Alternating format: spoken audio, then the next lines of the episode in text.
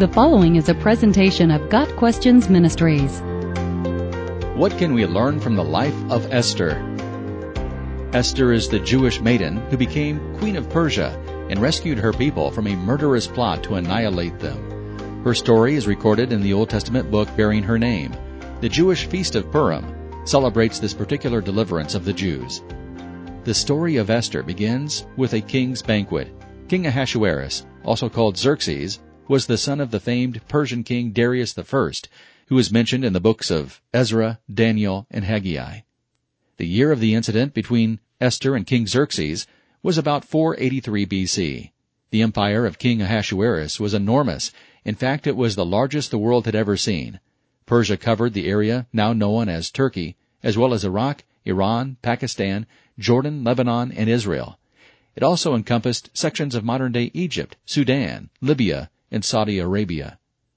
As with most of the pagan Gentile kings of that day, King Xerxes enjoyed putting on public displays of his wealth and power, which included feasts that sometimes lasted for as long as 180 days.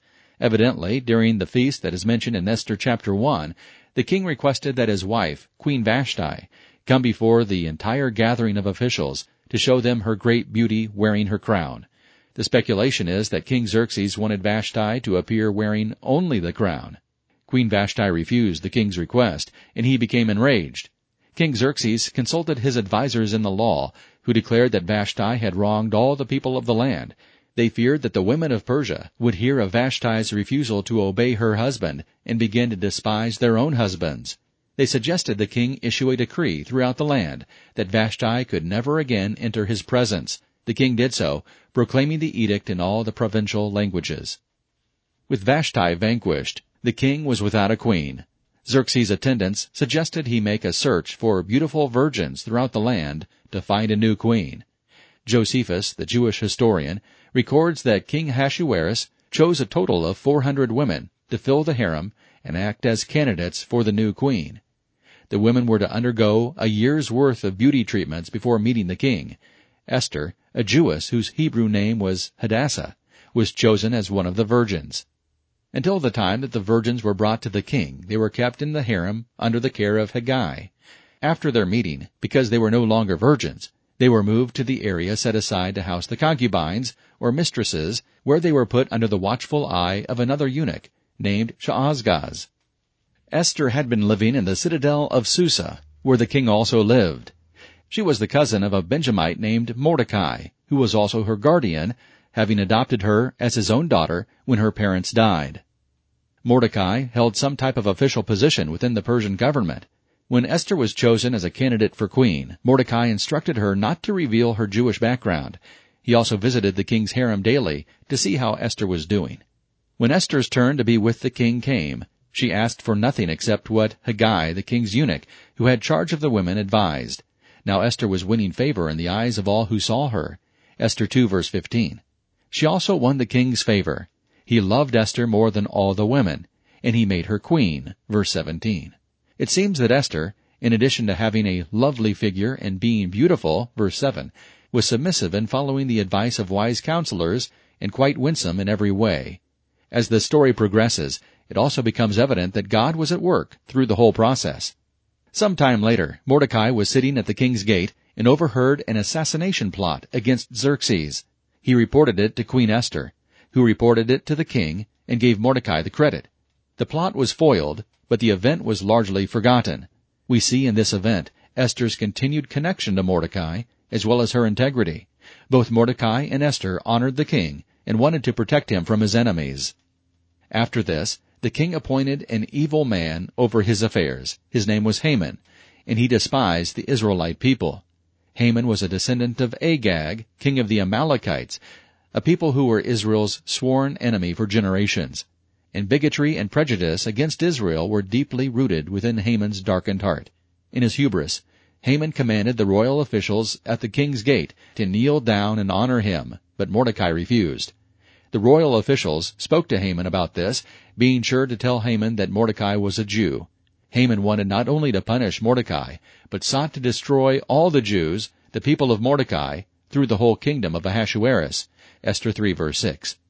King Xerxes allowed Haman to do as he pleased in the matter, and a decree went out to all the provinces that on a certain day, which had been chosen by Lot, or Purim, the people were to destroy, to kill, and to annihilate all Jews, young and old, women and children, in one day. Esther 3 verse 13. The people were bewildered, and there was great mourning among the Jews. Queen Esther was unaware of the plot against the Jews, but she found out when her maids and eunuchs told her that Mordecai was in distress. Esther sent a messenger to Mordecai to find out what was wrong. Mordecai sent his cousin a copy of the edict and asked her to go into the king's presence to beg for mercy and plead with him for her people. Esther 4 verse 8. Now there was a law against entering the king's presence uninvited, and Esther had not been invited by the king for the past thirty days. Through her intermediary, Esther reported to Mordecai her seeming inability to help. He responded, Do not think to yourself that in the king's palace you will escape any more than all the other Jews, for if you keep silent at this time, relief and deliverance will rise for the Jews from another place, but you and your father's house will perish. And who knows whether you have not come to the kingdom for such a time as this? Esther 4 verses 13 and 14. In a great display of faith, Esther agreed, she asked the Jews to fast for her for three days, while she and her maids also fasted.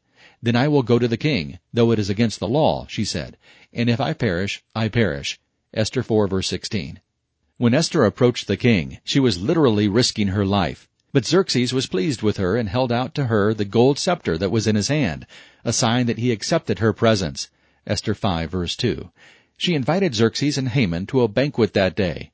The king called for Haman and came to the meal, where he asked what she would like, even up to half the kingdom. Verse 6. Esther invited the two men to attend another banquet the following day, where she would present her request. The men agreed. Xerxes had difficulty sleeping that night, and ordered the record of his reign to be read to him. Amazingly, the account he heard was that of Mordecai uncovering the assassination plot and saving the king's life. Meanwhile, Haman went home gathered his friends and wife, and told them how honored he had been, but he had seen Mordecai on the way home, which had dampened his spirits. His wife and friends suggested Haman build a gallows on which to hang Mordecai. Haman followed their advice and built the gallows. Just as King Xerxes was mulling over the fact that he had not honored Mordecai for his life-saving act, Haman came in to talk to the king about hanging Mordecai. The king asked for Haman's opinion about how to honor a man whom the king delights to honor. Esther 6 verse 6.